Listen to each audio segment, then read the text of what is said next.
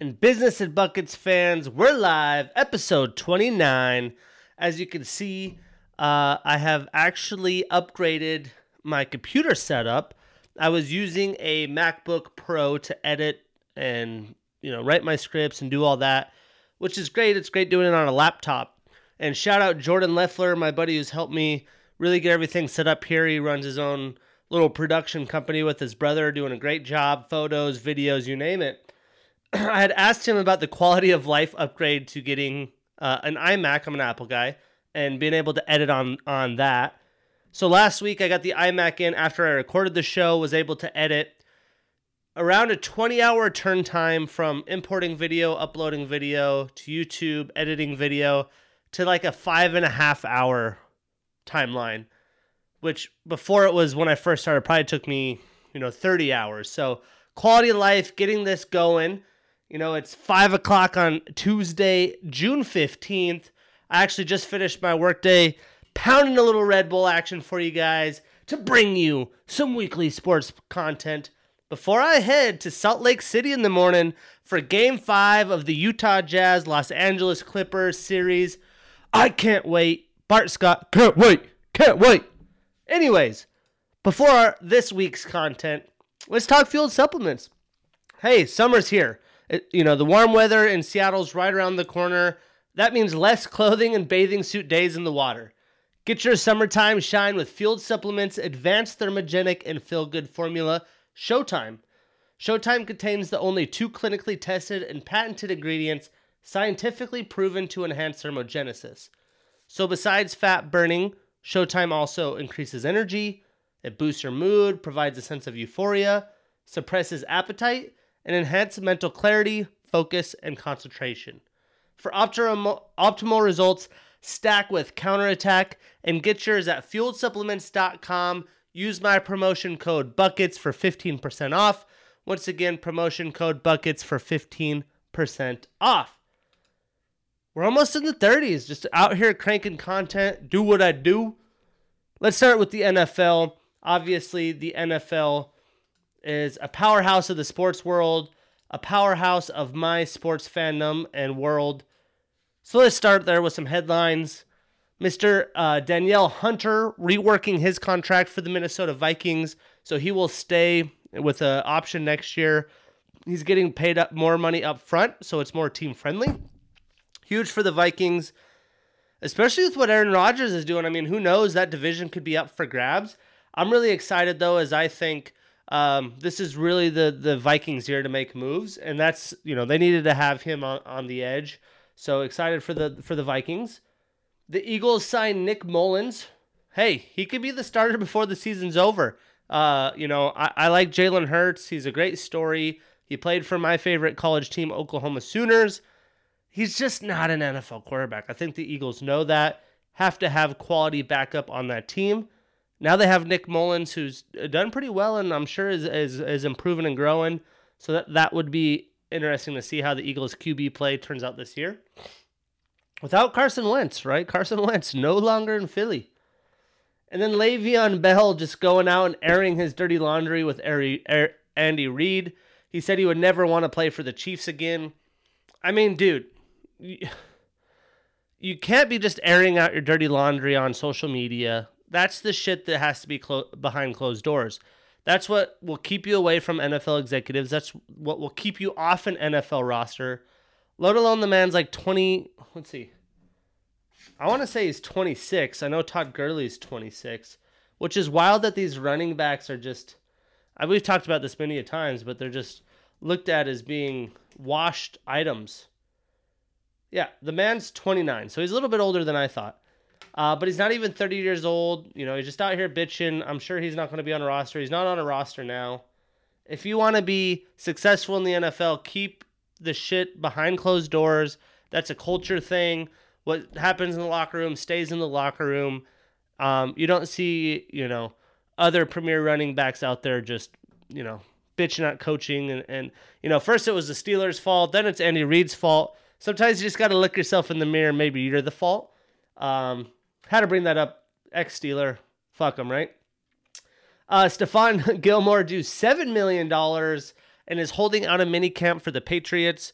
He was a premier, one of the number one cornerbacks, the probably through the past five years. Had a little bit of dip in performance last year, and obviously with the state of the the Patriots, you know they hate paying big time premier players.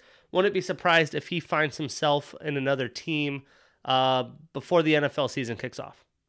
And he's still got some play. I guess we could look at up how old he is. Mr. Stephon Gilmore. I believe he's got to be right around 30. He is 30. Boom. Nail on the head. Still has some quality football left. Joe Haden, 32, can ball. I'm sure Stephon Gilmore can as well. I'd take him on the Steelers. Uh, Cam Newton back at practice for the Patriots. He had injured himself, was out. You know, there's all this speculation with Mac Jones um, because he was the the high, highly touted rookie uh, draft pick and basically the guy who's supposed to transform the team and supposedly Deshaun Watson wanting to get out uh, out of Houston and go to the Denver Broncos. That's hearsay, I believe, on Chris Harris or someone's podcast from the Broncos. They had talked about that. Hey, I mean, they got Teddy Bridgewater, they got Drew Lock. Would Deshaun Watson be an improvement? Absolutely. Is that a feasible? I'm not sure. Nobody really knows. Deshaun Watson is probably the biggest question mark in all of football uh, especially with the the off the field issues that he's he's going uh, and battling through.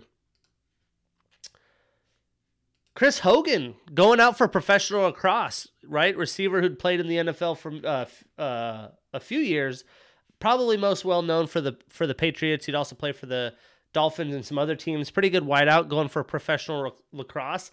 That's really cool news. Excited to see him uh, and how he could do. I have no idea what like the prime of lacrosse is. I grew up in a poor school that couldn't fund a lacrosse team. He's 32 years old. Yeah, I mean, who knows? I just don't know enough about lacrosse. Seems like fun, something I'd like. I was just never taught it. Uh, it was never accessible to me as a child. So grow, go, Mr. Chris Hogan. And that's it. NFL. Boom. We done. One thing that we're not going to talk about that briefly is the UFC. We had UFC 263 action going down last weekend. I know that I was playing cornhole. It was sunny out on the beach. Told my boys, yo, dude, it's three o'clock. We got to catch the fights. I got some money on the fights. Didn't win any money, but I got a lot of action to see, and I got a lot of shit to talk about with the business of buckets fans. Let's go. But before UFC 263, obviously there's always fights getting announced. And boy, do we got some dandies. We got Marlon Moraes versus Merab Dvalishvili, who trains with the champion. Uh, Marlon Moraes, vet, very high quality uh, fighting, has taken some good damage and has, you know, he's usually like a one, two, or three. He's now number six, and Merab has moved his way up after his last win against Cody Stamann to number 10. What a banger in the Bantamweight division. What an awesome fight. I cannot wait for that to happen. Um, Jessica Andrade will be fighting Cynthia Calvillo. Andrade is ranked number one, Calvillo number five. And then the fight that I said we have to see, like this is the only thing that makes sense.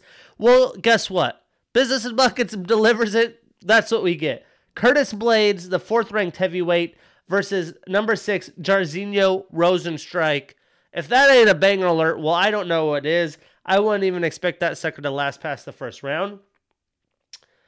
Uh, we have number 10th ranked Tecia Torres squaring up against number 12 Angela Hill, which is a rematch uh, from a previous fight, and it is booked for UFC 265. Sticking with women's UFC outside or you women's MMA outside the UFC, how about Claressa Shields making her PFL debut last Thursday? Um, if you're a fight fan, you watch that. There's a couple to- uh, quick takeaways that we'll have. First, she does have amazing hand speed and power coming from boxing bigger gloves, right? You could see she was way quicker than her opponent, which was, you know, the opponent lost, I think, three in a row. She had a three, six, and one record, something like that. Um, clearly had the the power advantage, but the other girl just looked to take her down. Claressa clearly needs to work on her wrestling and takedown defense. And when she was in scramble 50-50 positions, you could tell she just had no clue of, you know, body leverage, where where to put your body, how to how to get out of those situations. What you did notice though is her willpower and heart to get out of shitty situations. I think it was the first round, she gotten taken down and was down for like two and a half minutes. And there was a point where the other girl had full mount. You could just see her like screaming, like trying to buck her hips to get her off. And she was able to fight and get back on the feet, got taken it down, was able to get up. So, really good heart. She's an Olympic athlete. You know, the whole excitement from her is she's one of the best women boxers of all time. And she could build her brand. This came from Jon Jones's idea to come to MMA, right? You could build your brand, you could get paid more. She's still very young but she's going to need a lot. I mean, a lot of experience and training before she comes to the UFC. Or the UFC will probably even table an offer.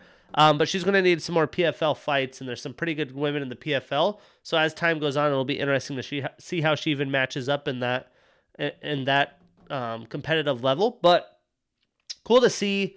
The idea of her coming to the UFC is very intriguing. But yeah, we, we need her to have multiple two and up fights for sure. But on her on the feet, she looks like she could she could manage her business for sure. We also have Andre Fili versus Ben Daniel Pineda booked up. Another massive fight. Number fifth, the number five ranked Vicente Luque, who's nine and one in his last ten, versus number six Michael Chiesa, who had moved up to this division, and I believe is three, maybe four and zero oh in this division since. Um, we also have in Bellator outside of the UFC. Uh, interesting fight this ha- happened this past Friday. Yaroslav Amosov defeats Douglas Lima, who, if you listen to Joe Rogan, you listen to other MMA uh, experts that talk about other promotions besides the UFC.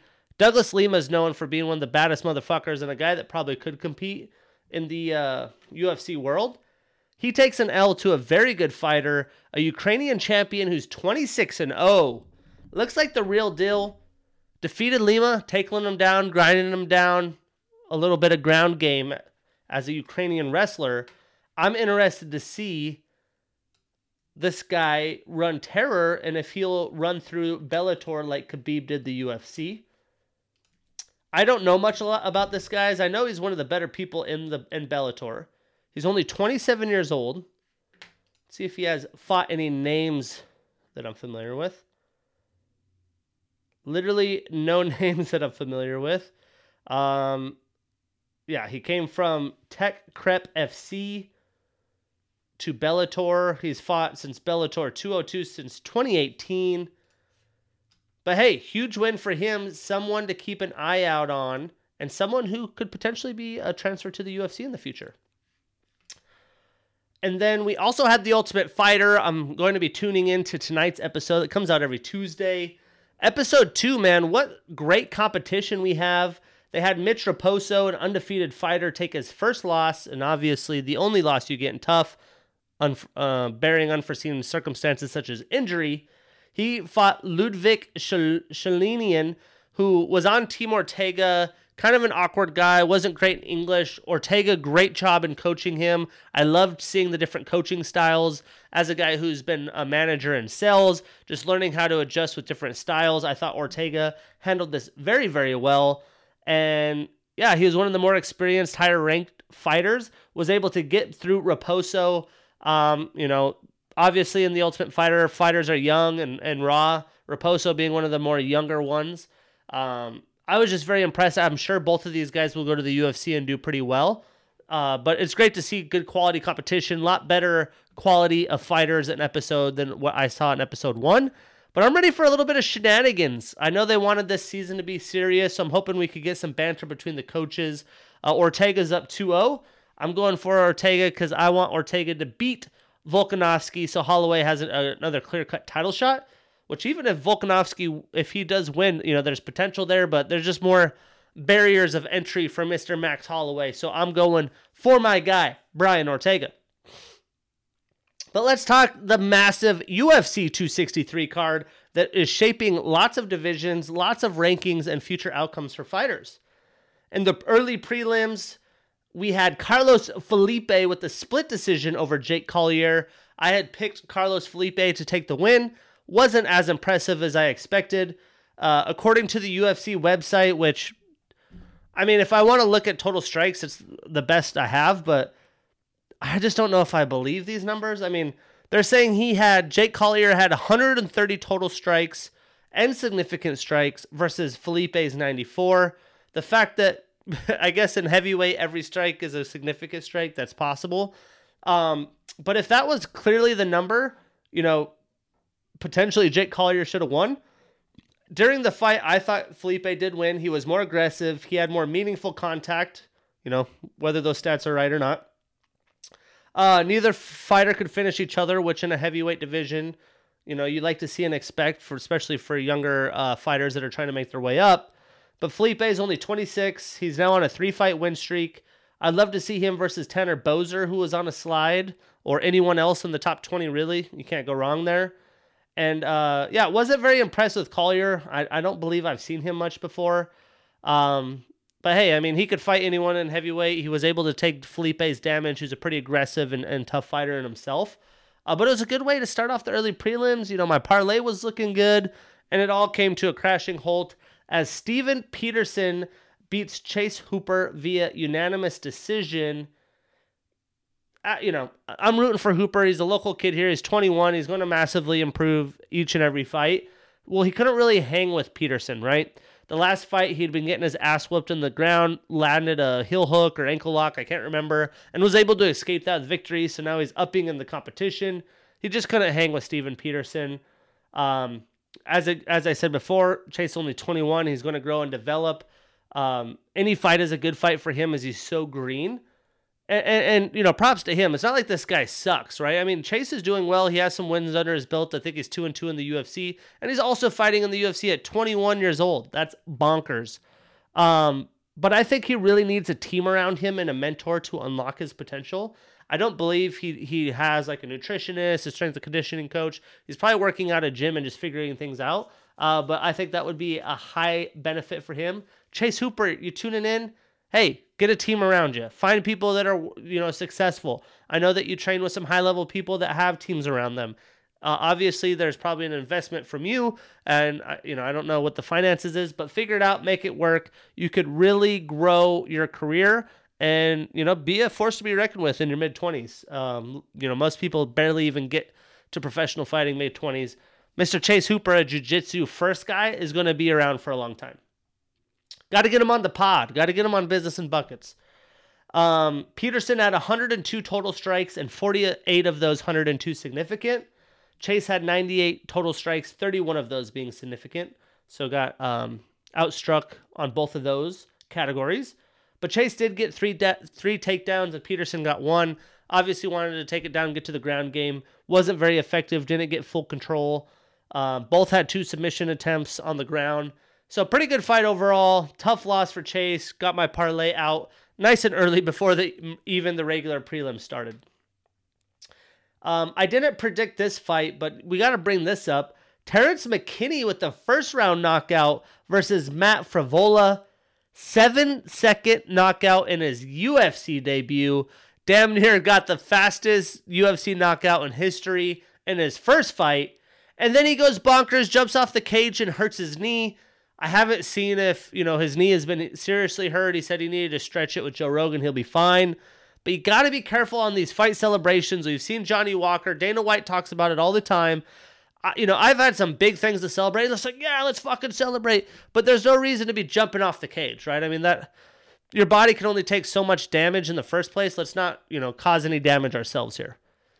Um, McKinney, though, coming out of Spokane, Washington, right? Represent 206. Um, he came from the LFA after, I think he had two LFA wins after losing his contender series fight. So a guy that got shut down by the UFC got a couple wins in the LFA, looked promising, comes to the UFC in seven seconds. Damn. Pretty impressive. You know, as I was sitting here with my friends watching this card, you know, obviously I have the podcast going. I'd love to do maybe like a live show. I was thinking maybe of starting a Twitch channel. I know the MMA Twitter, they have their Twitch. You guys could tune in while I live watch the fights, talk shit, give my analysis. I think that'd be something that'd be pretty good. Uh, maybe I could do it live through YouTube TV. I haven't really looked into those, but something that I'm willing to do. And I am also, I, I believe I told you guys, going to Montana um, for the first two weeks of July. So I'm going to be doing some mobile pods. So I got to get all my mobile things set up. So lots of different things outside just the iMac coming to business in buckets. But hey, I'm bringing you mother effers weekly content. You know the main sports that I'm talking about. If you have topics, you have things you want to discuss, want me to dive into, maybe cover your team, you name it. Hit me up at the DMs. Hit me up at my email. You know I got that shit shared up all over my social. But yeah, let, let's get this shit going. And then we had uh, to headline the early prelims. Uh, Pannie Kianzad with unanimous decision over Alexis Davis. I had picked Pannie in this fight. Knew it was going to be a tough one. Pannie with 124 total strikes and significant strikes versus Davis's 147 total, which had 132 significant. So again, UFC stats, you know, this is a unanimous decision. Kind of interesting to see how that compares against to the judges. Uh, but this was a very close fight. I did not think the unanimous decision was the right call and the right score. Alexis was very tough and got a takedown at the end of the fight. Um, you know, obviously that wasn't even enough to get around from the judges. Pannie was more aggressive, seemed like she had landed better significant strikes. She is now on a four fight win streak and really entering her fighting prime hey, maybe a rematch with Macy Chiasson, who she had fought on Ultimate Fighter, or anyone ranked higher would be fun. She now moves up from 11 to number 10, and obviously Alexis Davis outside the rankings, but she's going to be a force too with these ladies right at the edge of the top uh, 15 or lower.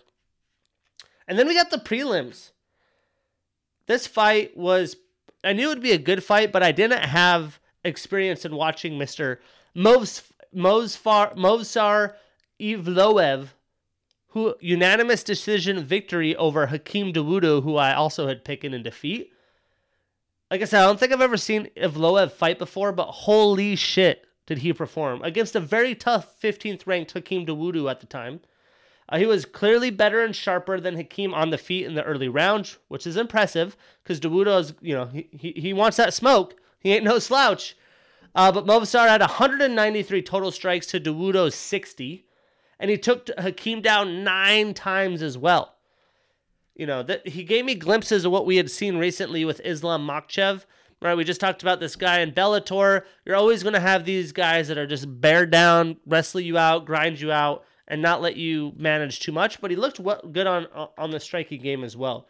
I'd be interested to see, you know, some more info. I might go on Fight Pass and watch some of this guy's last fight. Let's see where he trains out of if it's in the U.S. I mean, obviously, I looked this up before the fights, but after watching the fight, I'm more intrigued. Let's see, American Top Team. So he's in American Top Team now. Yeah, no, no surprise. He was a master of sports in Greco-Roman wrestling, whatever the fuck that means. That sounds like a dope thing to have under your name, though. Uh, but yeah, watch out. This guy is going to be a force in that featherweight division, which is a very stacked division in the first place. Um, but yeah, in the third round, Hakeem Dawodu had gotten desperate. And this is where he was the typical Hakeem that was a very aggressive. Um, you know, he wasn't able to get into his usual flow until the third round, but he was landing as he had to be aggressive to try to win the fight. Uh, but it was too little, too late. Uh, he uh, Evloev is undefeated. He's only 27 years old. And the next opponent's going to be a big jump in competition. Dawodu was the better better name I've seen on his resume, and he cleaned house there. But I mean, we look at the rankings in this class, like it ain't no joke. Let's see. We got Alex Caceres now ranked 15th, who was unranked. Shane Burgos moves down to 14. Evloev is 13. Bryce Mitchell, the Twister ma- the Twister Master, 13. Sodiq Yusuff, another young stud. Giga uh, Chikadze, another young stud. I mean, dude, this class, you know, Edson Barboza, Dan Ige, Arnold Allen, Josh Emmett, Calvin Kattar, Korean Zombie, Yair Rodriguez, Brian Ortega, Max Holloway, Andre Volkanovski. Like, I want to see everyone fight everyone in this weight class, and I'm so happy Holloway's fighting Yair, who's been on the shelf for fucking ever. Now we just need Zabit to get in. We need some Zabit action. And Zabit's not even on the rankings anymore. What the hell is going on with Zabit? Let's see if I could get anything with a quick Google. We'll fight in next three months. I just want to see. I want to see the best people fight. And Zabit's. It's been way too damn long. Anyways, um, yeah, both fighters have plenty of fighting options in this stacked class. Uh, again, Evloev up one spot to number 13, and Dawodu is now not ranked. Um, but yeah, I mean, Dawodu, you know, obviously bad stylistic matchup here, but I'm sure he'll be a force, and his future still looking bright as they're both young fighters. And then back to the women's side of things. I mean, this is about as 50 50 as a fight as you could get, in my opinion. Uh, but the girl that I did not pick got the split decision victory. Lauren Murphy, split decision victory over JoJo Calderwood. Yeah, I mean, very close fight the whole way through. UFC stats again. Joanne landed 153 total, and 123 of those being significant, versus Murphy's 121 total and 80 significant. You know, Murphy got a takedown, and that must have been the difference in the judging. As I had Calderwood winning, honestly, I thought she did enough on the uh, on their feet. I thought she had the bigger damage strikes. Um, you know, the way the judges work, I, I give you guys the strikes just to give you an idea where the balance is, but that means nothing, right? It's round versus round. So three rounds, they're literally picking. I don't care how dominant you are in the first round. If you lose the next two rounds, you're not going to win. But where it gets interesting is if you're dominant one round, pretty even, and then not, you know, pretty even, like they could give you a unanimous decision. That's why I, so many times on unanimous, I don't really agree watching the fight myself. And also, a lot of these judges aren't fighters, so just it's fucking weird. Um, but yeah, I mean, I guess the takedown must have been enough. Again, scoring for me, if you're getting the takedown and you're on top, yeah, take uh, control time is important, but you have to be throwing shit and landing shit. So yeah, a little confusing for me. Um, at 37 years old, Lauren Murphy's on a five fight win streak. I would love to see her potentially fought, fight Viviane Araújo, uh, who we had just seen fight. I think that would be a, a very good fight for both fighters. Um, and then very tough loss for JoJo. She's lost three of her last five. Hey, maybe give her Alexa Grasso, who she hasn't fought, that's in the rankings. Now that we look at the rankings, Murphy is ranked 13 and JoJo not ranked very, very tough loss for JoJo. You know, I always hate seeing potential fighters that could keep moving up in the rankings drop to older people that are almost on their way out. But hey, props to the older people. 37 years old, Lauren Murphy getting work in and coming into the rankings. So, hey, you know, age in fighting is just a fucking weird thing. It's not like most sports, that's for sure. I want to immediately say this next fight should probably be fight of the year. But that's just emotion off last weekend. And it really wasn't that. I mean, it was a close fight, but a fight of the year is, in my opinion, more of a close fight. So we had Brad Riddell with unanimous decision over Drew Dober. I had picked Drew Dober, took another L. Picking fighting is not easy, right? Especially, I haven't watched everybody. I haven't really watched Brad Riddell. I think I watched him once. And Drew Dober is the toughest name on his resume for sure. And Brad Riddell just went to work, man. You could tell he's in a good training camp, training with Izzy and squad. Amazing fight from start to finish, like I had expected. I told all my friends, shut the fuck up, tune in. This is going to be a banger. Uh, the first round was very close. Both fighters delivering damage. I thought Dober potentially looked like the fresher fighter, right? Um, as the fight goes on, you could see him slow down, and Brad Riddell had the better speed and was able to figure out their motions to find the openings. But Dober had the power, and you know it looked like things were going to go well. Uh, Riddell was able to start opening up on Dober though, who really showed his chin. Man, that guy has a fucking chin. He was taking bangers, dude. I was telling my, I mean, all of us were just like, holy shit, I'd be knocked out like the tenth time over. And you could see Dober's legs give up a little bit. You could see him, you know, get to La La Land. Uh, but he also rocked Brad Riddell, where he was weak in the legs and looked like he could potentially uh, finish the fight um, before before we got to the judge's decision. But Riddell was definitely the fast, faster, crisper uh, fighter after round one. He had landed 113 total strikes versus Dober 78, and a lot of that to me had to come with, you know, as conditioning became a factor, as damage became a factor Brad was able to find the openings. He was just a little bit quicker, right? As Dober would throw a big power punch, you know, Riddell's countering with this left that hits and then Dober misses, right? Or they're both throwing slugfest at the same time. Riddell's hits first, so then Dober's doesn't follow through. Um, that's the only reason why. I mean, both of these fighters were very aggressive. Brad had also had five take takedowns, which you know if you're Drew has got to eat at you, especially after the Islam loss. You know, getting these guys grinding you out, taking you out, wasting your energy, it's got to piss you off. But that's MMA, man. It's MMA. There's wrestlers. I'm from a wrestling background. I totally understand. I'd be wrestling too because your chin, your temple, whatever people are hitting can only take so many shots.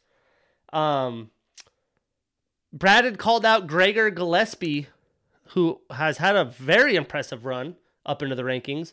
You know, I'm all for that. I don't know if they're just going to jump him up to Gregor Gillespie after this fight. But if not, how about Diego Ferreira, which would be very fun, who's off a couple losses. So lots of good action for Mr. Brad Riddell. Uh, he's on a seven fight win streak and is now ranked number 13th as Dober falls out of the rankings. And when we look at Dober, I mean, tough fucking loss. Uh, Brad Riddell is the real deal. I think he's going to keep moving up the rankings. He's just getting beat by good talent. Same with Islam. Islam's going to be a guy that's in the top five. Riddell is probably going to be right outside the top five. The lightweight class is stacked. Druber still, uh, Druber, Drew Dober still got a, a bright um, future though. As we look, he is only 32 years old, just in his prime as well.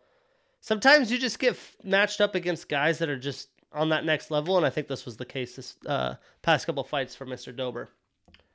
And that wasn't even the main event yet. We head into the main event, and more crazy shit is going on. In the pay per view, you could hear the fucking noise that was going on in Gilbert, Arizona, or Glendale, Arizona. Let's see.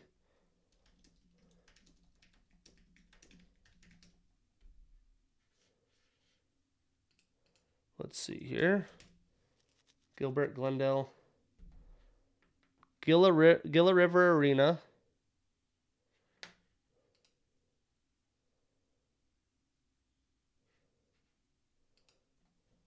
The reason I'm pulling this up, let's let's see.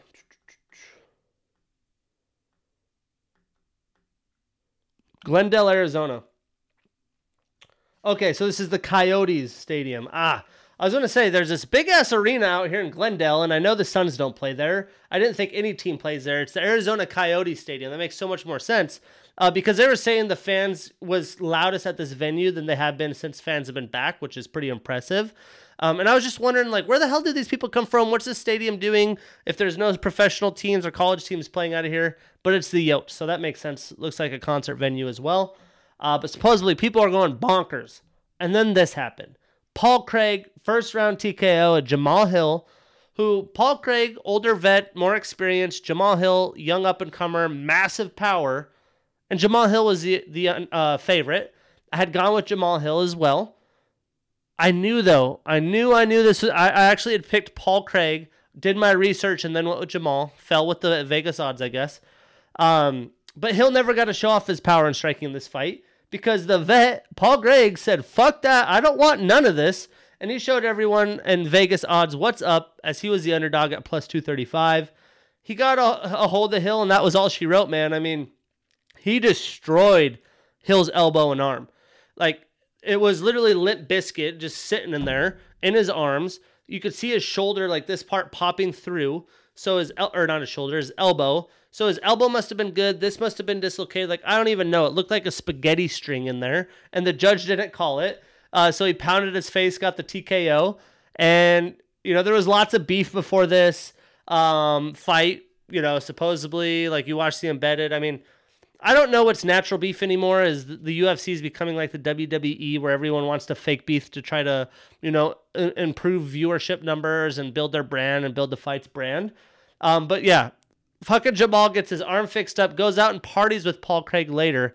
Guy's savage. Acted like nothing happened. He's like, oh, my arm's shredded. Who cares? He sits there after the fight. Yo, dude, my arm's shredded. Can someone come fix it up? Like the coolest guy with the craziest injury I've ever seen. He's a tough mother trucker for show. Um, but anyways, Craig with four wins and a draw in his last five. He has now moved up two spots to number 12, and Jamal Hill is still ranked at number 15. Where do they go from here? Well, how about a little uh, Craig versus Ryan Spann action? I'm sure that Paul Craig ain't about that smoke with Ryan Spann either. Try to take him down, uh, or maybe even Misha Cirkunov, who is ranked. Um, I would like to predict what's going to happen with Hill next, but he's going to take some time.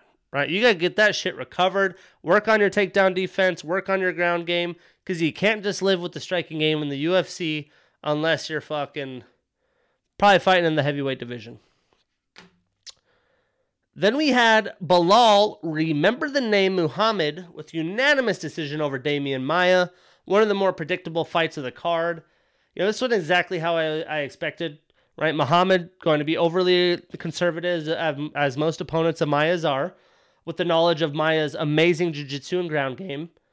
So, you know, he was conservative. He picked his spots. He didn't overreact. He didn't put himself in a position to get taken down, and he was able to win the fight.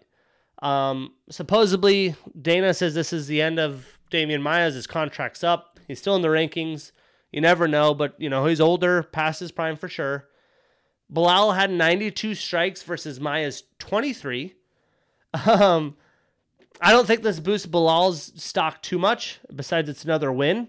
Uh, he has won five and had the uh, no contest out of his last six. I wouldn't see him mind seeing him up against Neil Magny, which is definitely a step up in competition. I mean, you could consider Leon Edwards, but that fight never really happened. It was a no contest. Um, that'd be a great measuring stick. He lost to Geoff Neal, who's a pretty similar fighter. Uh, Neil Magny had beat Geoff Neal recently uh, in his history and Belal's history, uh, but I think that'd be a great measuring stick for him to see if this kid's really, really as good as people think or not. Uh, Belal gets Demian Maia's number ninth ranked uh, fighter in the division now, and Maia moves back to 12 or 11. I would love Maia just to be out of the rankings. You know, I bitched about it before.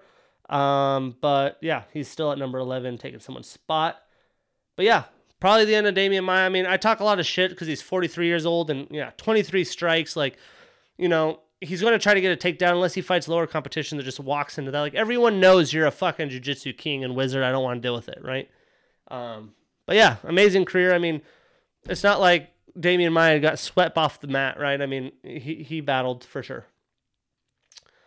And then out of the three big time fights, we got a five round fight just because Nate Diaz is on the fight. That's why. We had Leon Edwards with the unanimous decision over Nate fucking Diaz. This is exactly what fight fans wanted, right? Nate was able to hang just enough through the first three rounds um, and made things interesting late. Leon was able to show things though. We sh- we sh- we saw him take some hits. His chin, he is durable. He has the cardio to make it through with Nate, who has amazing cardio. And Nate tried to force Leon into a lot of action. He's sticking his ass out. He's, you know, trying to do whatever he can to get Leon to, to storm on. And Leon was a smarter fighter. He, he, he wasn't going to fall for that. You know, right as he'd stick his ass out, he'd come with a big fucking, like, bull stampede uh, towards Leon. But yeah, I mean, great patience against a very dangerous Nate Diaz. Leon didn't get to show a lot of his high level striking that I think he has.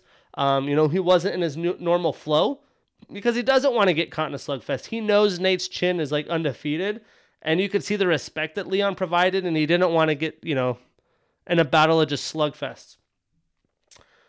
So where does Leon go from here? Well, I think that they're going to have a Usman versus Colby, which is fine. He should get the winner of that, which should be Usman. Which I don't know. Colby's a tough son bitch. You, you got to watch out. Um, so yeah, if not, how about Nate versus Colby? Leon gets Usman. Nate could get Colby. That would be badass. Uh, supposedly, him and Nate and D, uh, Dana had talked about him fighting in the next four to six months, so anything is possible.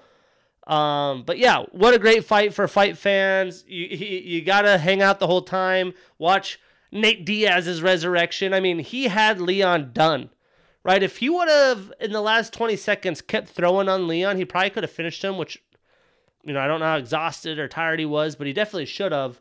Um, but yeah, great fight. I don't think Leon really got to show out. His stock goes up. Nate's stock never goes down. So as a fight fan, yeah, it was fun. I enjoyed it. And then we get to probably the most intense thing of the evening. Brandon motherfucking Moreno with a third round submission over Deiveson Figueiredo. Me and my friends call him the assassin. He just looks like a hitman. He's the red hair, looks insane, always talking shit, flipping people off. Well, in the months leading up to the fight, Moreno talked about having confidence after feeling him out, feeling his power, going some rounds with him. And yeah, I got that a little bit. Like, yeah, okay, I feel you. But I just don't think you're going to have, like, I just, you know, I thought Figgy was here, Moreno was here. but he did show massive improvement. Um, I can't believe that Moreno could perform at that level. He was faster, sharper than Deiveson, which is saying a lot. And he's still improving. I mean, the guy's 27. He's not even in his fighting prime. And he's on an impressive streak. I'm not sure what, you know, this flyweight division has been up in the air for a long time. Cejudo is going to save it. He bailed on it, tried to get paid more money. Uh, Deiveson became the new champ, and now he's dethroned. Uh, potential moves for Cody Garbrandt coming over and fighting Deiveson. You know, both fighters on losses. I don't know if that's possible. So I know that Figueiredo's camps, you know, battling for a trilogy right away, which I'll tune in. Absolutely. I think Moreno definitely looks at like the better fighter thus far. He beat him on short notice. He beat him with full camp and looked a lot better at all levels. Um, so I'm not sure if that's really going to be the move. Um, he has fought Askar Askarov before. Uh, it was a draw in 2019. That would be a great fight. Askarov's on a, a pretty impressive tear of his own. Um, so lots of different things that can happen in the flyweight division. But what a heartwarming story here. This is like the true underdog Rocky story. This is what sports is all about after being cut, losing in the Ultimate Fighter, fighting his way back into the UFC, building himself up in the flyweight division, getting a chance at the title, and making the most of it. He wasn't really supposed to get that chance at the title at short notice. Uh, he was able to get it, made the best out of it, got a full fight camp, and went to fucking work.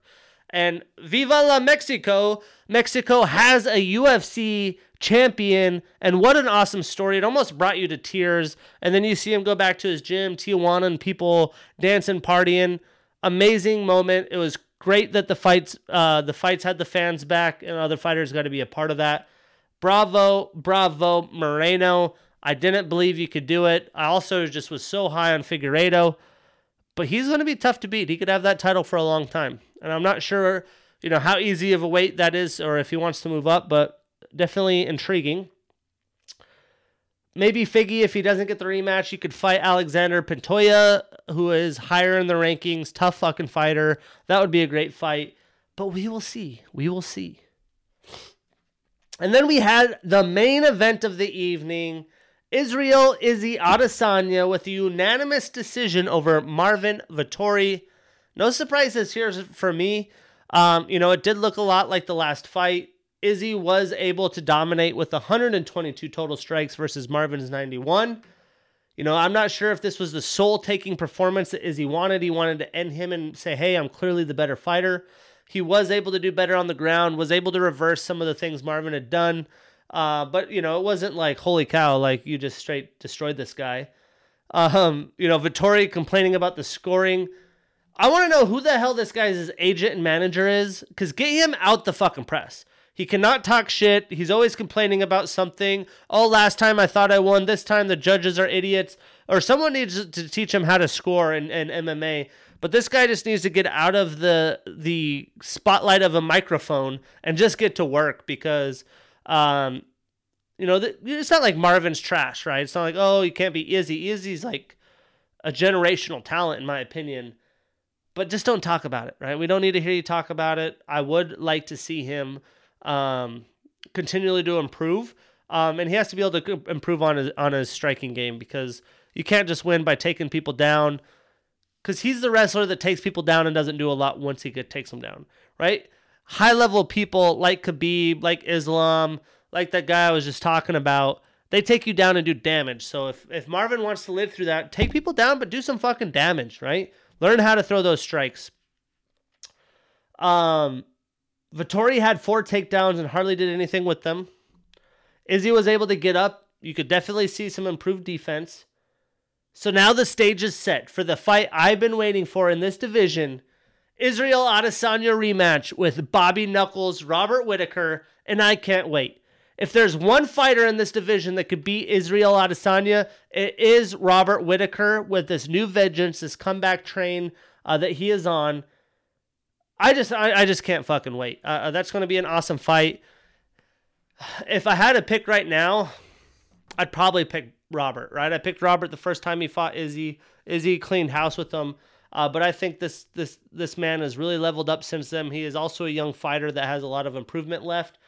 So yeah, can't wait for that shit to happen. And Izzy asked for it. I love it. I love that Izzy's down for a challenge. Uh, uh, Vettori moves down one ranking to number four uh, from the previous number three ranking. But yeah, UFC 263, Nate Diaz, Leon Edwards, Israel Adesanya. We got a Mexican champion, the early prelims, Paul Craig shredding Jamal Hill's arm. I mean, this was an awesome fight card, and it definitely excites me for future potential fights and some of the fights that were announced that we had talked about. But this Saturday, fights ain't over. We got some more fights. We got a fight night in the UFC uh, Apex. We got in the prelims. No, is this prelims or main card? I think it's the main card actually. We got Matt Brown with a 24 and 18 record. He's 40 years old versus Diego Lima, 17 and 8 record and 32 years old. Couple little vets, a little bit of vet action on display to start the main card. Both fighters coming off losses. Uh, Matt Brown has a brand, brown belt in BJJ, and he's also an orthodox fighter. Mr. Lima is also a brown belt in BJJ, and both of these guys have been Ultimate Fighter alums. Matt Brown, definitely an OG. I think Diego Lima was on the Rampage Jackson season, one of my favorite uh, seasons, him and Rashad Evans. Both fighters really need this win to stay on the roster. That's why I bring this up. A couple guys kind of on the downward spiral. I mean, Matt Brown, I don't know how much he has left on his contract. It's got to be closer to one of his last fights. I believe he had another fight booked before this as well. But hey, I'm all for it. I'll be tuning in. And then we have Marlon Chito Vera, the 15th ranked fighter, sporting a 16 7 and 1 record at 28 years old, versus Davy Grant, who has a 13 and 4 record at 35 years old. Uh, Chito Vera had lost to Grant in 2016 via unanimous decision. Grant is on a three fight win streak himself, and Vera is coming off a loss versus Jose Aldo. You know, I don't expect either of these fighters to be in the rankings short term. I'm going to go with uh, Marlon Vera in this one. Oh, by the way, I'm picking Diego Lima in the fight before. I think he's just got enough youth and energy to get the job done. And I think Marlon Vera has improved more. And I don't know a lot about Davy Grant, to be honest. Uh, but I, I, just I'm not high on either of these guys in the benchweight division. It's a very deep class, and that you know obviously Chito gets the win. He stays in the rankings. Uh, but yeah, I don't expect him to clean house and move up the rankings. Vera is a black belt in BJJ. Grant himself is a purple belt, and both of these guys are Ultimate Fighter alums. Uh, Marlon Vera was in like Ultimate Fighter Mexico or something like that. But yeah, I'm going with Vera because of the matchups against the better competition lately. I think that's helped him improve to level up and he's also younger, the younger and fresher fighter. That gives us Alexei, the boa constrictor Oleinik, the 15th ranked fighter, sporting a uh, this is wild, a 59 15 and 1 record at 43 years old versus Sergey the polar bear Spivak who has a 12 and 2 record at 26 years old. Alexei is on a two fight losing streak. He's a fourth degree black belt in BJJ, crazy for a heavyweight and he also came from Bellator. Sergi is an orthodox fighter on a two fight win streak. When it comes to the pick, though, I'm going to go with Sergi. I think the youth here, again, it's hard for me to pick fighters in their 40s. And, you know, I keep getting proven wrong. Glover Teixeira, to name one of them. Um, but yeah, as long as he avoids the ground, I think he could get the job done. He's definitely trending up and has fought some bangers lately. Uh, but Alexi, I mean, that record, that experience, fourth degree black belt, you don't want to fuck with them. It's going to be a 50 50, but I'm going to put uh, pick Sergi, probably put him on my parlay, so book it up. And then the main event, when this shit got announced, I literally got like a little, like, felt like a little child sugar rush. We got Chan, the Korean zombie, Sung Jung, the fourth ranked fighter, with a 16 and 6 record at 34 years old versus Dan 50K Ige. He, he's called 50K because he's getting that fight of the night bonus. 15 and 3 record, number 8 ranked fighter at 29 years old. Well, Ige has a black belt in BJJ and brown belt in judo. He was also a D3 wrestler. Ige won his last fight in seven of his last eight. And then Korean Zombie, as we all know, lost to Brian Ortega. That's why Ortega is getting the title shot. I believe that Korean Zombie, though, has been in too many wars, and Dan Ige is going to win the fight via knockout.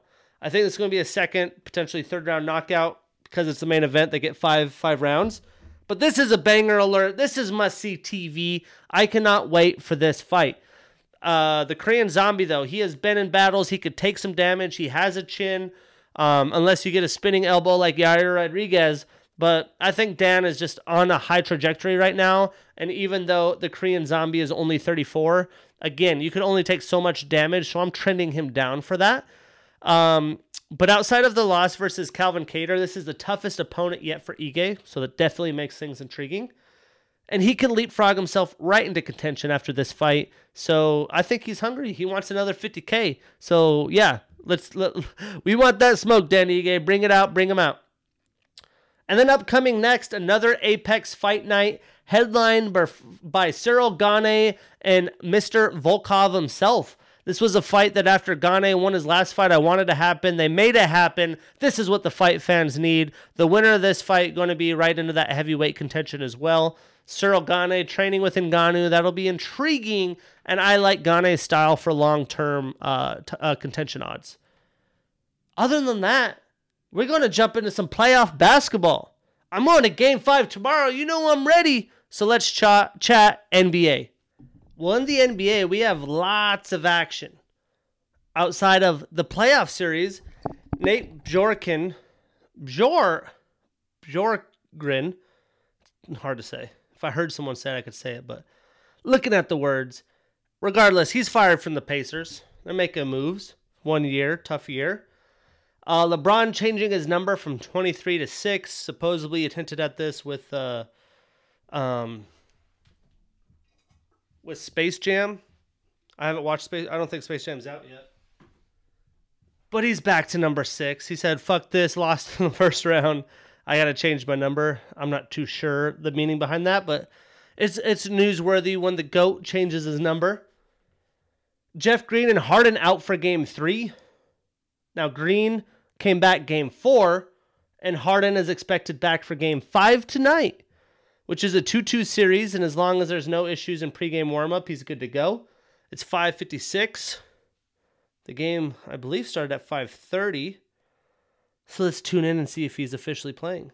Milwaukee up 12 early. James Harden, 8 minutes, 0 for 2, one turnover. Yeah. I bet on the Bucks just because without Harden or Kyrie, that's just not enough. The the rest of their team's dog shit. And it didn't look like KD could handle himself. He'd have to like point guard the team. So yeah, game five in Brooklyn. That's a big deal. That's a big deal. How about my guy, the Stifle Tower, Rudy Gobert, Defensive Player of the Year for his third time winning the award? It ain't fun once or twice. Sometimes you gotta do it three times. I mean, the Jazz aren't the most televised team, ESPN, TNT. But if you watch basketball, the Gobert effect is the real fucking deal, ladies and gentlemen. The reason the Jazz could get so many threes is because they could just anchor Rudy Gobert down low, and anyone gets into the lane, he could close the distance with his long ass wingspan and make you alter your shot. Right? The Gobert effect is a real deal. If you watch basketball, he's clearly defensive player of the year. Ben Simmons, oh, I'm the defensive player of the year. No, you're not, man. No, you are not. Love to see it. Let's keep going, Rudy. Bring us to the Western Conference Finals. Bring us to Phoenix and onwards to the NBA championship. The NBA all team defenses were announced. I believe I got an update on my phone for all NBA all teams, so I'll announce that as well. All team defense, we got Giannis, Rudy, Draymond, Jrue Holiday, and Ben Simmons. No surprises for me there. And then on the second team, we got Bam Adebayo, Jimmy Butler, Joel Embiid, Matisse Thybulle, and Kawhi Leonard. No surprises there. Those are straight defenders, ladies and gentlemen. So this will be breaking news for me as well. Let's look at the NBA all all NBA teams. Do do do. Giannis, Nikola Jokic, Steph Curry, Luka Doncic, and Kawhi Leonard for the first team. Giannis was the only unanimous first team selection receiving 100 of a possible 100 votes, while Jokic got 99 and Curry 98. Why Jokic only got 99, it blows my mind, but hey. Second team, Damian Lillard, Joel Embiid, Chris Paul, Julius Randle, LeBron James. Rudy Gobert, Jimmy Butler, Paul George, Bradley Beal, and Kyrie Irving for the third team. Well, immediately, as a Jazz fan, Donovan Mitchell on no teams. That's a snub. It's a snub. You seeing him what he's doing in the playoffs? This man's the real deal, Holyfield, and is a superstar in my book. Well, outside of the bullshit awards that make no sense on the vote sometimes, the NBA is looking at a rule change, and a rule change that I'm very intrigued.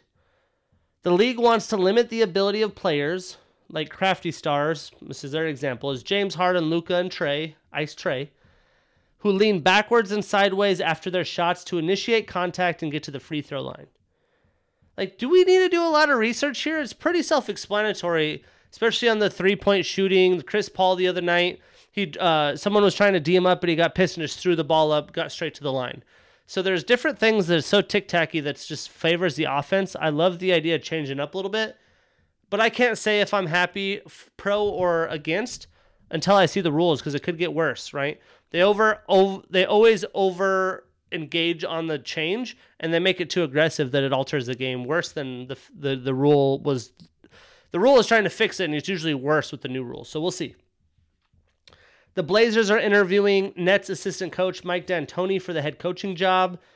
Y'all been around the block in the NBA world. Mike Tony D'Antoni's been around the block. I think that'd be a good fit though with the Lillard and squad in Portland. But let's talk the series, right? We got Bucks next Bucks Nets going on right now. But let's talk game 3 that happened after last week's episode 28. You know, this is really what I expected in the series, you know, first game in Milwaukee, the Bucks stepped up, stepped up defensively and they weren't given the Nets space. It's what you got to do. They held Brooklyn to 36% shooting from the field and 25% from 3. They didn't shoot very well themselves, but that's kind of the the tempo and style or flavor of the game they need to beat Brooklyn.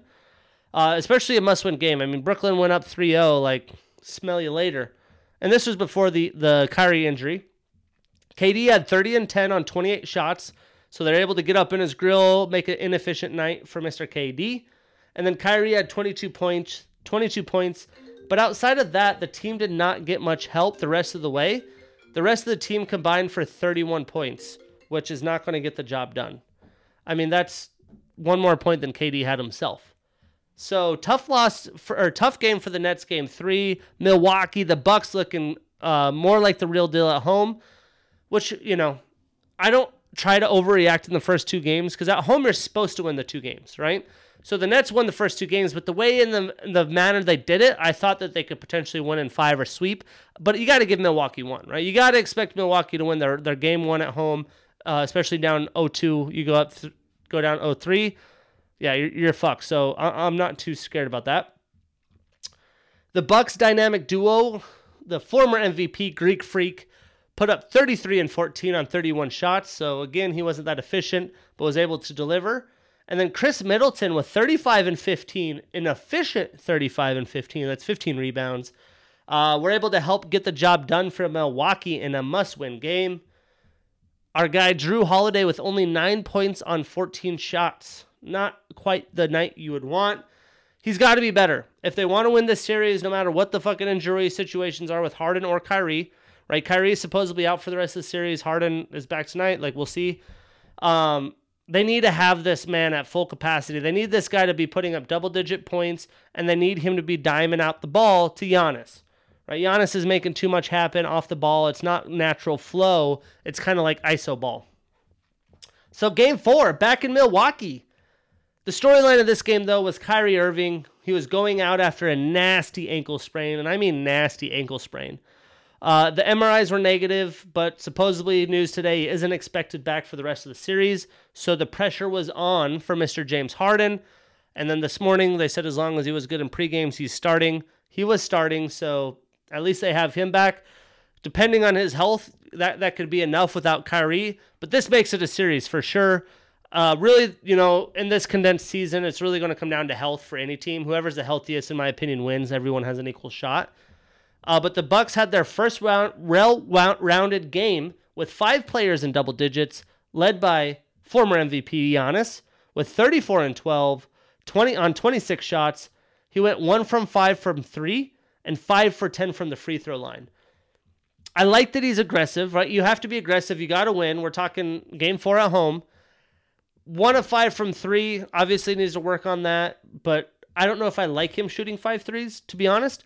And then five for 10 from the free throw line. You got to be better, right? There's the memes on Giannis taking forever at the free throw line, taking the full time. Um, but he he's just got to be efficient if he wants to win a championship. He should have known that when signing with Milwaukee, and maybe he is working on his craft and it's just not there, or maybe injuries. I mean, everyone's beat up. Um, but yeah, if he wants to win a championship, easy answer: you got to be more efficient, you got to shoot better, or you need more help from your teams, like Drew, You need Drew putting up 20 points. In this game, KD had 28 points on 25 shots, so not much help from the team. And when you get 28 points on 25 shots without Harden or Kyrie, it's a little concerning. So game five on my parlay, I ended up putting in Milwaukee.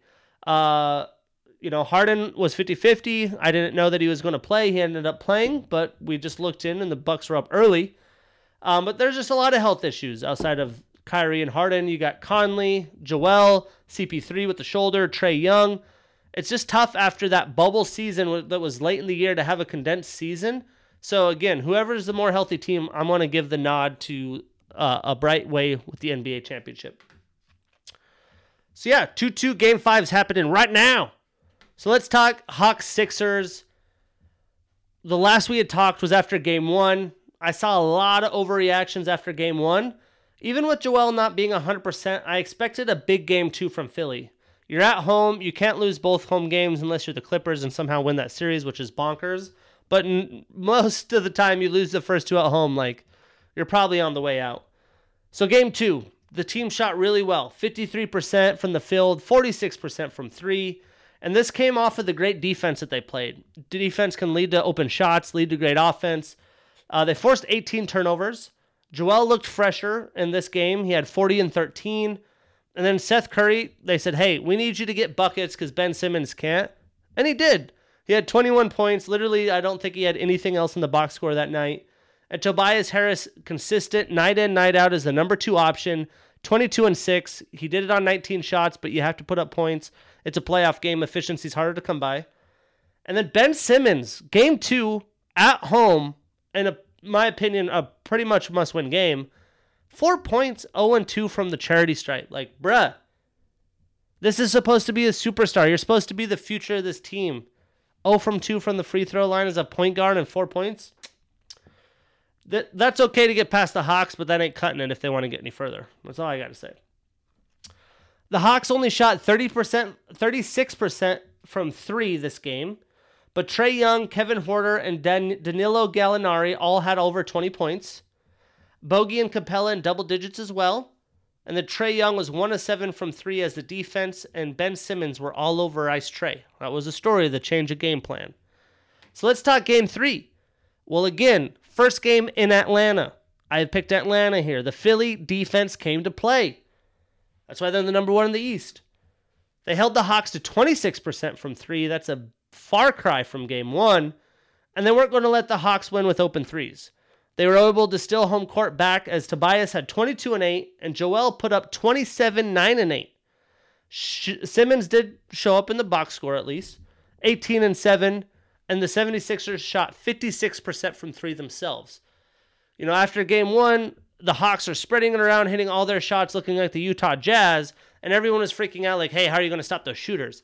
Well, I didn't expect their shooters to be able to shoot that efficiently, and the, the Sixers have good enough defense to be able to change up the plan and change the pace of the series, and that's exactly what's happened after games two and three. They were up 2 1, so let's talk game four. I didn't want to say this was a must win for Atlanta, but it really is. You know, you're down 2 1 with game five in Philly. The 76ers held Atlanta to 30% from three, but it wasn't enough. This was a little bit different of a tempoed game and control almost the whole game. Joel Embiid, after halftime, really looked bothered. I mean, he ended up going 0 for 12. He missed a game winning layup that, in my opinion, they win that game and pretty much closes the series. Like, you got to play another game. But obviously, he wasn't looking like himself, right? He's dealing with this knee injury. You know, to me, it doesn't seem like a meniscus as active as he's been. Whatever the fuck the injury is, it, it it's obviously it's starting to bother him. All five starters for both teams in this game were over double digits. Trae Young led all scorers with 25 and 18, 25 points on 16 shots, 18 assists. But the big difference was Philly's 12 turnovers versus Atlanta's 4 that give them more opportunities. That's how they pulled out the tight game. I do expect Philly to win the next two as long as Joel plays, right? As long as he's not sitting out. Young was also nursing a shoulder injury throughout the game. You could see him with some heat and the wraps. Supposedly, he said it's not that big of a deal. Again, health, everyone's banged up. As long as Joel plays, though, I'm going with Philly winning the next two games and closing out the series. Then we have a pretty straight shooter of a series. Suns versus Nuggets. We covered game one last week. Well, game two came around and the Suns defended home court. Man, they held MVP Nikola Jokic to 24, 13, and 6, which is a small line for him in his MVP season.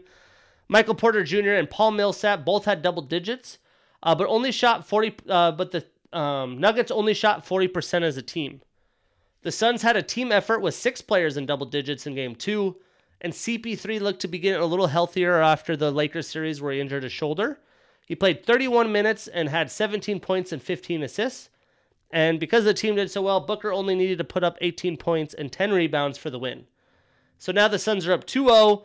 Game three, this is MVP time, right? This is your first game in Mile High. You have the altitude, you got the home court energy, you got that big dick MVP energy. Let's see what you can do. I expected Denver to get the job done. I didn't expect Denver to win the series. Without Jamal Murray, they aren't nearly deep enough for an experienced team to go past the Suns, or my opinion, even be in the second round. I wish the Jazz matched up with the Nuggets, not the Clippers, as the one seed. But hey, uh, I did expect Jokic to put the team on his back, get the job done, though. Um, the issue here, though, is that Phoenix matches up well against Jokic for the most part. If you could just grind him down with the physical Jae Crowder and keep Ayton on him, who's a young, big body, it could be enough to keep your team in it. Jokic put up this crazy line 32 points, 20 rebounds, 10 assists, and it wasn't enough. The big problem was the other team members. The only other member that played well was Monte Morris off the bench with 21 points. So now you find yourself in a in a 0-3 slump. You're probably getting swept, right?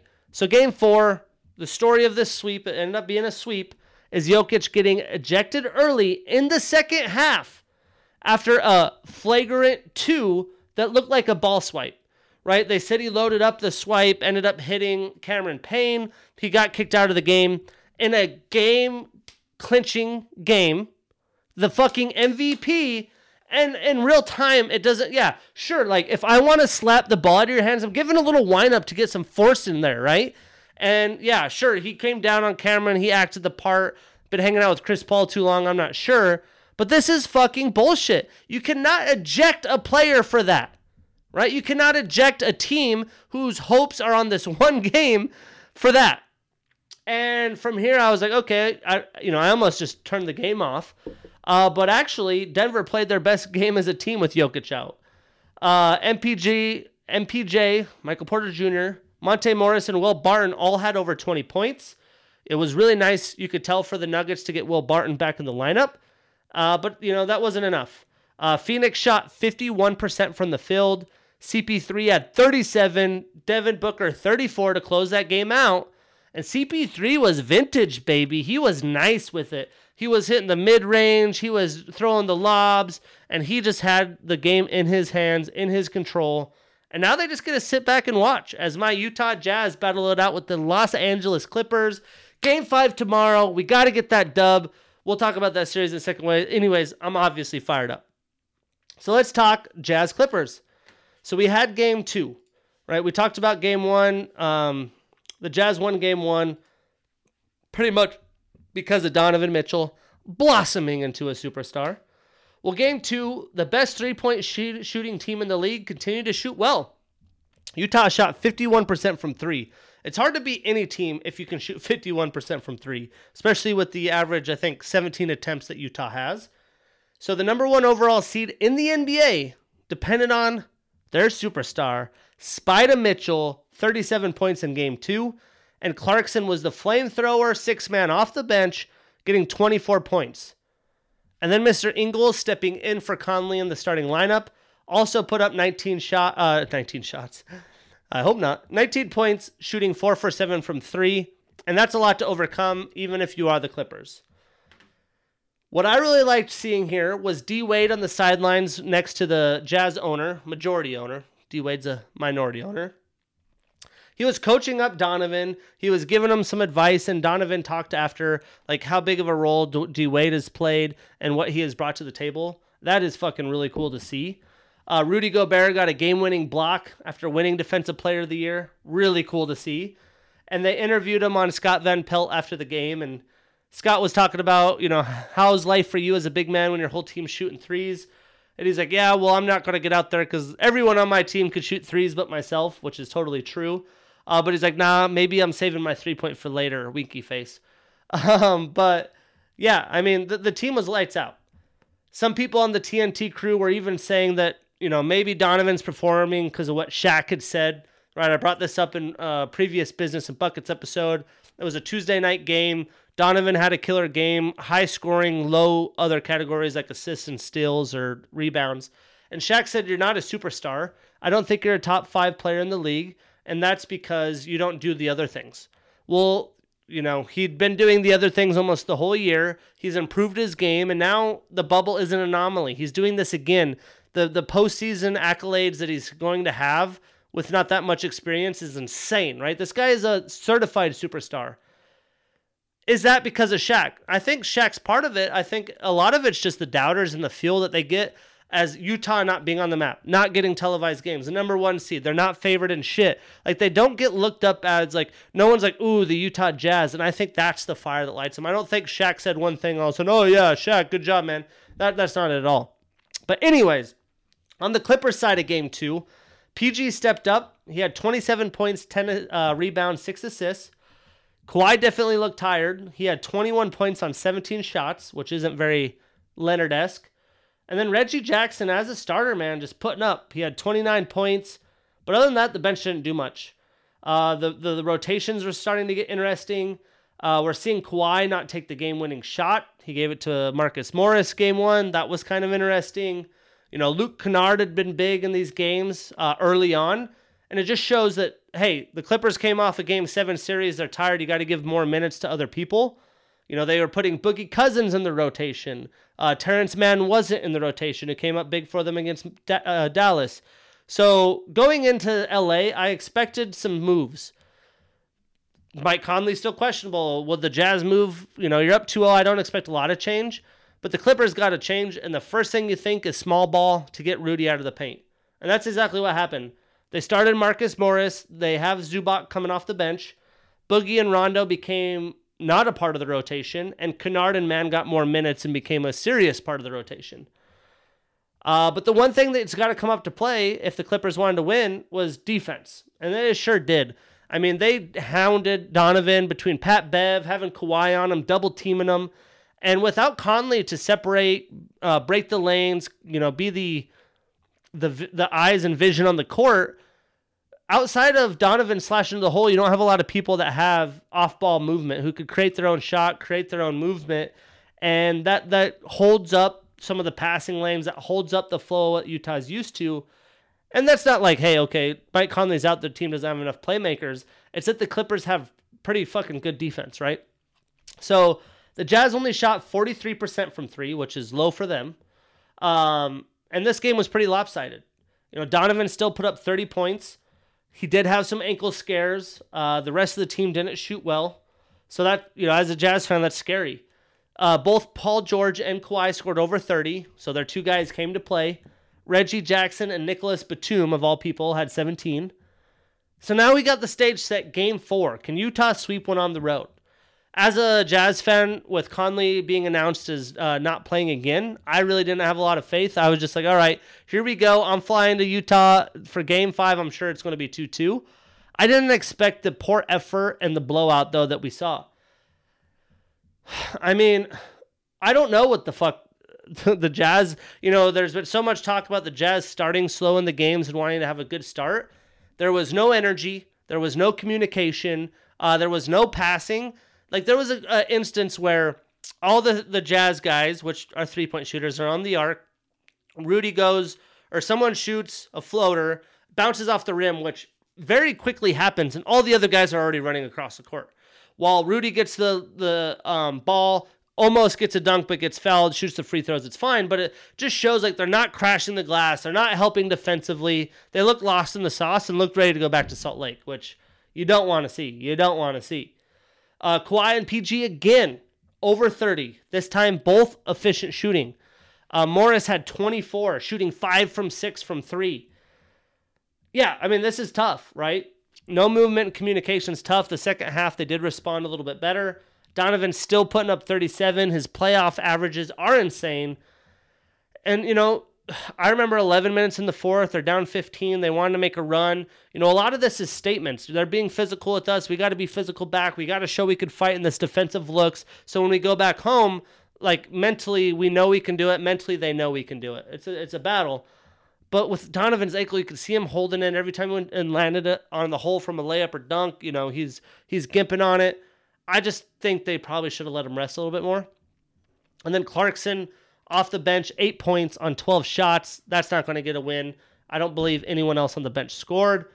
So tough day at the office for Salt Lake City Jazz fans. Let's talk a little bit about some headlines in the NBA. What do we know now? Now that there's been some games, now that the, the Suns are already waiting for everybody, what have we learned from this year's NBA playoffs? Well, I think the first one, Seth Curry and Tobias Harris are going to be the reason the 76ers win an NBA championship and not Ben Simmons. I did a, tw- a Twitter poll. Do you think either are a superstar, Donovan Mitchell, Ben Simmons, or nobody? And everyone voted Donovan Mitchell. It, it, you know made me feel not so biased as a sports, you know, trying to give you guys honest content. But Donovan Mitchell is a superstar. Ben Simmons isn't. What is a definition of a superstar? To me, superstars provide teams opportunities to win championships, and Ben Simmons isn't doing that. With Joel Hurt, when he's out, he isn't stepping up. When they need critical points, he's not making the shots. He's still not shooting threes or can't shoot threes. He can't even shoot the fucking free throw. Yes, he's a great defender. Yes, he can spread the ball out. But if you're talking about this guy being a top option on the team and superstar, he needs to deliver more than that. You have to score. It's a scoring league. Guys become superstars of scoring alone. And I just think there was a lot of questions going into this year, and I think these ones we've definitely figured out.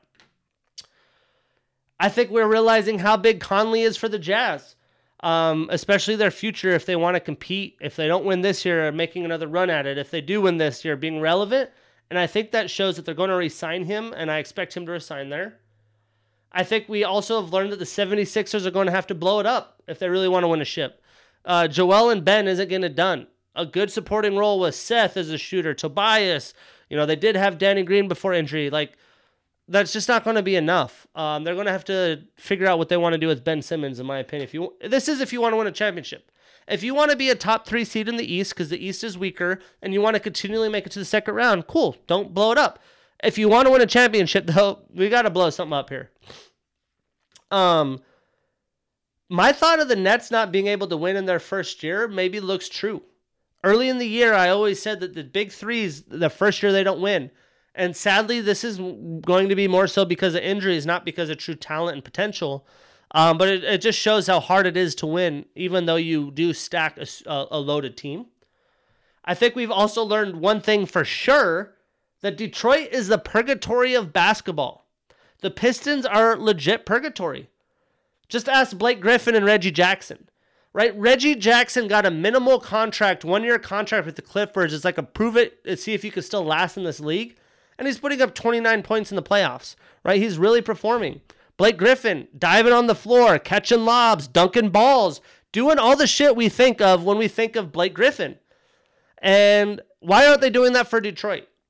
Well, imagine being a young player who's had success on other teams or being drafted to the Pistons, never winning shit. I'm sure there's a lack of culture there right now. I'm sure there's a lack of um, commitment. I'm sure that when you're 30 games out of, you know, this is a little exaggeration, but when you're 10, 20 games out of the playoff hunt, like, you know, what are you really battling for? And now the NBA has done the play-in tournament to avoid tanking. But if if you're on Detroit, that's just purgatory. That's just what it is. The, the, these players have proven it. I've also learned this playoffs that Trae Young can be a leader of a team. You know, I wasn't really sold on that. I thought that he was just going to be a shooter, an inconsistent shooter. Uh, but the way he's he's molded and helped this team that is honestly deep with a mix of youth, a mix of experience, a lot of shooters. He could lead the team. He's only 22. He's going to have a lot more room to grow, and especially with things like his defense, his floor vision, how he gets his team members involved, and not doing too much himself. I think we've also realized that the Nuggets ceiling runs through Jamal Murray. He's only 24 year old, years old. As long as he can heal up with in today's age, I expect him to heal up and be fine. His continued growth is going to be the ceiling of this team, not Jokic. Jokic is going to keep doing these things for the next few years. Jamal Murray needs to be able to facilitate, to spread up uh, other looks. And as that happens, the other team members will grow around him as well. But this team's not going nowhere unless Jamal Murray goes right? It doesn't matter how good Michael Porter Jr. can be. That's not enough. It's all dependent on Jamal Murray. How about CP3? You know, I knew he could be a leader, he could transform a team, but I did not know he could ball out at this level. Right? The shoulder injury with LA, but the way he's performing, again, against a non defensive team in the Nuggets, non defensive at all. But the, the things that he's doing on the court, off the court for the Suns, you just got to keep giving props, and this man just continues to impress. I'm also learning that the Suns aren't a team you want to mess with. Uh, they don't have a lot of ton, uh, a ton of weaknesses when healthy. You know, coming into the playoffs, you could say, hey, maybe their depth, maybe DeAndre Ayton's not going to get it done. These guys all keep delivering, and then they have the the gritty cog that everybody wants, and Jae Crowder, who left Miami, a team that made the NBA Finals last year. This team with uh, with Chris Paul at the lead, Devin Booker on his side, is going to be nasty, and that some of the youthful players are only going to get better. DeAndre Ayton, and uh, Mikal Bridges, more playoff experience, more experience in general, improved play. Things are going to be interesting for the Suns team, and you can see their fan base is really tuned in as well. The the video of that kid like sh- pulling his jersey off and freaking out. Uh, if the Jazz beat the Clippers, I'm interested in going to a Western Conference game in Phoenix. Uh, so yeah, I, I'm I'm interested in to be honest, as an being an opposing fan, I'd be a little terrified in that stadium. We also know that the East will continually be up for grabs. The Knicks, the Heat, the Celtics all weren't that impressive this year. It's anyone's race. Uh, a pretty mediocre team such as the Knicks this year can be in the middle of that the, the Eastern Conference. I've also learned this year and in the playoffs that the West will be continue to be elite. The top, nine teams all will keep their core, will be improving their core to injuries or people coming back, unless there's any crazy superstar trades. So the West is going to be a beast in itself. A lot of teams are sliding by because of injuries of AD and other players. Um, but yeah, the, the, West is going to be I- interesting the next few years, to say the least, especially with a lot of the youthful talent, the Ja Morants, the Devin Bookers, um, Klay Thompson coming back. There's just lots of action in the West. And much like the Sixers, the Blazers, I already talked about it. But we've learned they need to blow it up if they want to win a ship. Uh, I love CJ McCollum. I love Damian Lillard together. I love what they got going. But unless Zach Collins comes out and becomes an NBA superstar, that core is not going to win a championship. And, you know, Carmelo might not be the problem. Him coming off the bench is actually a pretty great option and the efficiency he's been scoring. But if they truly want to win a championship in Portland, they got to figure out a different core behind their superstar Damian Lillard. And who knows if he even wants to stay, right? With the, the whole IG post after the season, who knows? Um, I'm not betting on Damian going anywhere, though. I also put up a Twitter poll on would you rather see him join a superstar team or stay and commit and try to win a ship in Portland? And only one person voted on the stay uh, outside of myself. Everyone else wants to see him join a superstar. So apparently fans want the superstar teams. Uh, but yeah, I would love Dame to stay in Portland. I would love to see him, you know, make something out of that team, and he has. Right? He they've been the underdogs. They've gone to other rounds and upset people, uh, but there's a lot of difference of being a decent team, getting an upset special in the first round to winning a championship.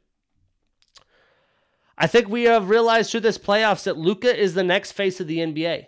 He's going to be a force to be reckoned with next year, with or without Porzingis.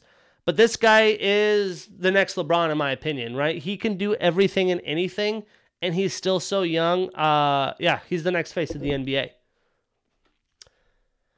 I don't know if I learned, but if anything, we have more validation that Kawhi is still a top three player in the league and is a lead on both sides of the ball. When he uh, guards the superstars, things change, right? Everything was all fine and dandy in Dallas world until Kawhi was on Luka. Everything is fine and dandy for the Utah Jazz and Donovan Mitchell, except you don't have Conley and Kawhi gets put on Donovan. Um, so he is still elite. There's a reason why Kawhi is such a big name in everyone's household. I think the rest of the Clippers uh, playoffs is going to determine if this is pandemic Paul or playoff P. Um, I'm sure Paul George has seen those headlines. The past few games in LA, he's really turned things around. If he could continue that pace of play, get through the Utah Jazz, potentially the Clippers or the Suns into the NBA championship, I don't think he's going to have to hear the bullshit no more. Uh, but if he doesn't make that happen, Pandemic Paul uh, and all the other nicknames and heckler names will definitely be around for a lot longer. This is your chance, PG. And then we've also learned that the Lakers, I've talked about this before, live through Anthony Davis's health. It doesn't matter what level LeBron's at at this age, it's not the, the peak that we're used to. It doesn't matter who you surround him with. If AD's not healthy, that team's not going to win a championship. You know, there's not a lot of superstars available as free agents. Maybe some sh- crazy shit happens. It's LA, it's LeBron, who knows? But it all comes down to Mr. AD's health. Those are some main things that I've learned this NBA playoffs, this NBA season, and we're only barely getting out of the second round. So let's go. Let's talk baseball. Some weird things going on in baseball. Not weird, but some very big headlines and intriguing things. Any MLB player caught with foreign substances is now suspended 10 games. We just had Tyler Glasnow get injured with a UCL, UCL injury, slight tear. He wants to avoid Tommy John. Right? Shohei did that. You got the ejections, ended up needing Tommy John later. I don't recommend that. I don't think that's a proven thing yet. But the big thing that ties these two headlines together is Glasnow had said today in an presser that, yeah, I played 80 something innings with the substance, right? I was used and dependent on that. You all of a sudden take that away from me. I'm doing different things within my body mechanics and routine. That led to my injury. So let me break this down a little bit. Obviously, MLB pitchers depend on substances, and I'm sure Tyler Glasnow is not the only one. We also know that the MLB's batting average is at its one of its worst this year with the new balls and the substances. And now people feel like they're dependent on that because it's been a part of the game. How do we fix this? It all comes down to baseball and what their vision is. They make so many drastic changes to player performance, especially for hitters, which is already a hard fucking job, and pitching, which is already a hard job. They got to determine how much bullshit are they going to allow, or are they going to allow it or not? Again, sign stealing. You know, this has been a big conniption. This is, oh man, the Astros, the Red Sox are cheating. Everyone's fucking cheating. It's baseball. If you're a baseball fan like I'm a baseball fan, you know there's cheating. Every damn team is cheating. It's who gets caught. So the MLB needs to decide. Do we want to allow things like steroids? Yes or no? No? Okay, then you're super fucked if you do it, or you're super okay, right? Because baseball has so many different things sign stealing, substances of pitchers, steroids that they've been battling through. They need to either eliminate them or just let it happen. Okay, fuck it. Everyone, you could use substances in your pitches, right? Okay, every baseball hitter can take steroids. I mean, they got to figure this out, and I think the future of the game is very dependent on it because they're having an influx of youthful talent that I think the MLB hasn't seen for a long time at the volume that they do. And they need to let these guys know exactly what's happening. They're never going to grow into a great career if you change the ball every year. We allow substances and we don't. We do, you know, we do these things and we don't, and we change it mid-season. You got to start the season, clear-cut rules, and let that season go, and let multiple seasons happen like that. The more changes, the more bullshit you add, the more confusion of the players, the lack of quality game, the lack of growth and audience growth you're going to have. That's my two cents. Also, Max Scherzer back on the IL with a groin injury. You hate to see it. Lots of big names and injuries. The White Sox struck again with an injury bug. Nick Madrigal, who's having a great season, is out for the year. Uh, Joe Maddon saying Ohtani can hit and pitch in the All Star game if he wants. He's obviously getting votes as a pitcher and one of the, I think, leading the DH in, in votes right now. And he said if he wants to do the home run derby, just let me know. Could you imagine Ohtani hitting and pitching in an All Star game and hitting the home run derby? Woo! I hope so. I hope so as long as he's healthy. As long as he's healthy, I don't care. We're getting towards that second half point where teams got to determine if they're going to be sellers or buyers or in between. Team like the Twins that I thought would be a wild card hopeful, maybe they'll turn themselves into sellers. They got guys like Jose Berrios who could really help a team. The Angels, uh, Nelson Cruz who's still crushing balls. How about my Angels? They've been on a little win streak of late. They have some hot guys right now Max Stassi, the catcher, Justin Upton, maybe some of their one year pitchers. So there's lots of intriguing things happening these next few weeks where team and, teams are determining what kind of pivot they want to make. Because if the team like the Angels, who are right at 500, continually win and find themselves in a wild card spot, maybe they buy pitching or try to do a trade for somebody like Jose Berrios. Little standings update before we talk about last weekend series and this weekend. The Rays now have a three game lead over the Red Sox. The Yankees and Blue Jays are eight and a half and nine games respectively back of the Rays. So the Rays taking the lead from the Sox. The Athletics are two and a half games ahead of the Astros, keeping a little cushion of room there. The Mets have a four game lead over the Phillies in that tough NL East division. The Braves are five and a half back. The Brewers and Cubs are tied for the lead in the NL Central. That's going to be a barn burner and a fun one as the Gi- or the Cardinals are slipping back a little bit. The Giants are one game ahead of the Dodgers as they've been uh, catching some more wins. And they're really preparing for a strong second half now that they're healthy, getting Bellinger back. And the Padres now are four games back. This division's folding out a little bit more as I expected it to be. And then the Indians and Padres are right there for wild card positioning right outside. Got to see those Padres in the playoffs. Want to see Tatis and squad there, but who knows? So in last week's matchups, the Cubs swept the Cardinals and outscored them 17 to 7 behind Zach Davies and Kyle Hendricks' performances on the mound. I was going to do a deep dive into the Cardinals and, and some of their youthful uh, hitters until they yeah got swept and fell down the rankings. Uh, so maybe next time, Cardinals. Maybe next time. Uh, the Mets beat the Padres two to one in another uh, series victory and rematch from the weekend before. The Indians sweep the Mariners. Tough loss for the Mariners. Big for the Indians, right outside that wild card. The Blue Jays beating the Red Sox, the Buffalo Blue Jays, as Vladdy Jr., man, just destroying balls out of this atmosphere. He is leading the league in home runs. And then the Athletics swept the Royals, a wild card hopeful. Sets the stage for this weekend. We got Yankees and Athletics, two AL teams. The Athletics in the lead, the Yankees trying to find their way through, find some sense of offense. The Braves uh, ho- uh, play the Cardinals. That's again a Sunday night baseball game. The Cardinals get two Sunday nights back to back, wanting a different outcome this week.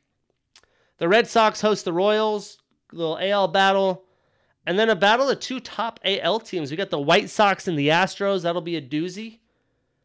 In the NL, we got Phillies versus Giants, and then Reds versus Padres for some exciting series coming up. And we will wrap episode 29 with some NHL, with some Chell. We got Bruins, we got Islanders last week, game six.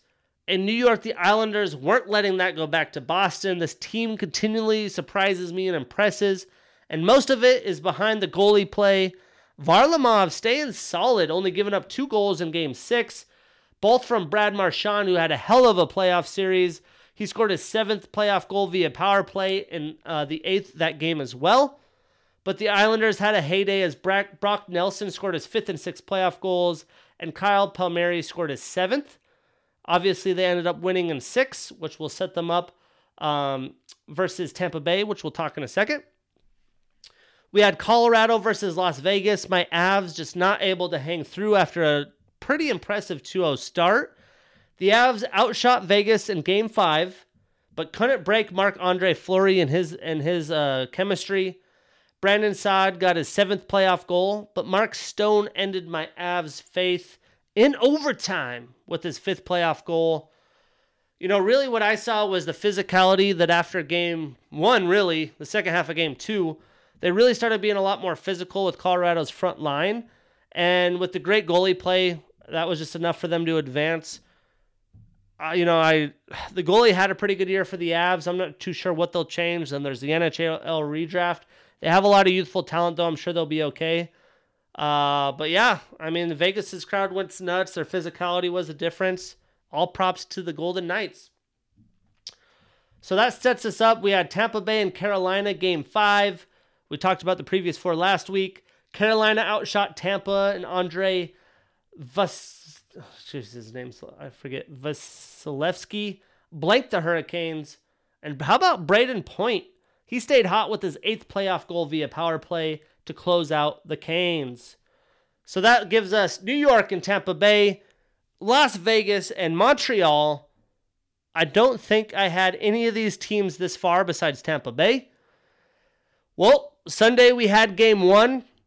What an amazing game one with New York and Tampa Bay. Varlamov, man, just was the better goalie. New York stole game one on the road. I couldn't believe it. Brayden Point scoring another goal via power play. That's his ninth playoff goal. It's not enough as they find themselves 0 1, and they actually play tonight in game two in Tampa as they look to defend home ice. Then we also got Las Vegas versus Montreal. This game one wasn't as close. The Golden Knights just really went to work. I figured maybe they were going to be a little tired from the Av series, and it didn't look like that was the case. It more looked like Montreal had been chilling too much and a little rusty in their first game. Um, they scored the uh, Las Vegas Golden Knights scored two goals in the second period and ended up taking the victory four to one. I expect Vegas to win five, roughly five games in the series, maybe six. Game two is tomorrow, Wednesday, when this pod comes out. And then, yeah, I'm going to go with the winner of New York versus Tampa as this year's Stanley Cup champions. I had picked Tampa Bay uh, to play against the Avs in the championship with my Avs winning. Sadly, another second round exit. But hey, Las Vegas, or uh, yeah, Las Vegas, Tampa Bay, New York, even Montreal. We got some good teams. You got to love the NHL playoffs. You never know. And a couple other um, sports news hitters. We have some soccer action. USA Soccer beat Puerto Rico after the big up uh, come from behind victory against Mexico before the CONCACAF Gold Cup. And then the Euros are currently starting. Lots of different action. I don't watch a lot of Euro soccer. I literally wait till the World Cup. But hey, lots of damn action going on in the sports world, so tune in. Uh, we also had the French Open, Rafael Nadal, Djokovic semifinals, because uh, Nadal's ranked three. And what a fucking match. That was a long match, back and forth. Nadal had the early momentum. Djokovic got the momentum later and ended up winning uh, the match. As me, a Nadal fan, I hate to see it. The king of clay, Nadal on the clay court, couldn't get the job done. Um, Joker gets another victory, another head to head versus Nadal. But I gotta love good tennis. I just love good sports, right? Great matchups, two legends. I was tuning in all day while I was working. It was back and forth. I couldn't keep my eyes off this new IMAX screen in that match. But hey, that's episode 29. Thanks again, Fueled Supplements, Josh Moore and crew for keeping us going. If you're looking for supplements, you're looking to trim, you're looking to help with recovery, you're just looking for protein, some pre workout, you name it, they got it. Don't forget promotion code BUCKETS for 15% off. FueledSupplements.com. Check them out. If you're getting supplements, support the, the small business, fuck the corporations. All right, episode 30 next week. And then next week, we'll also have business episode six. Tune in or tune out. All right, see you guys next week.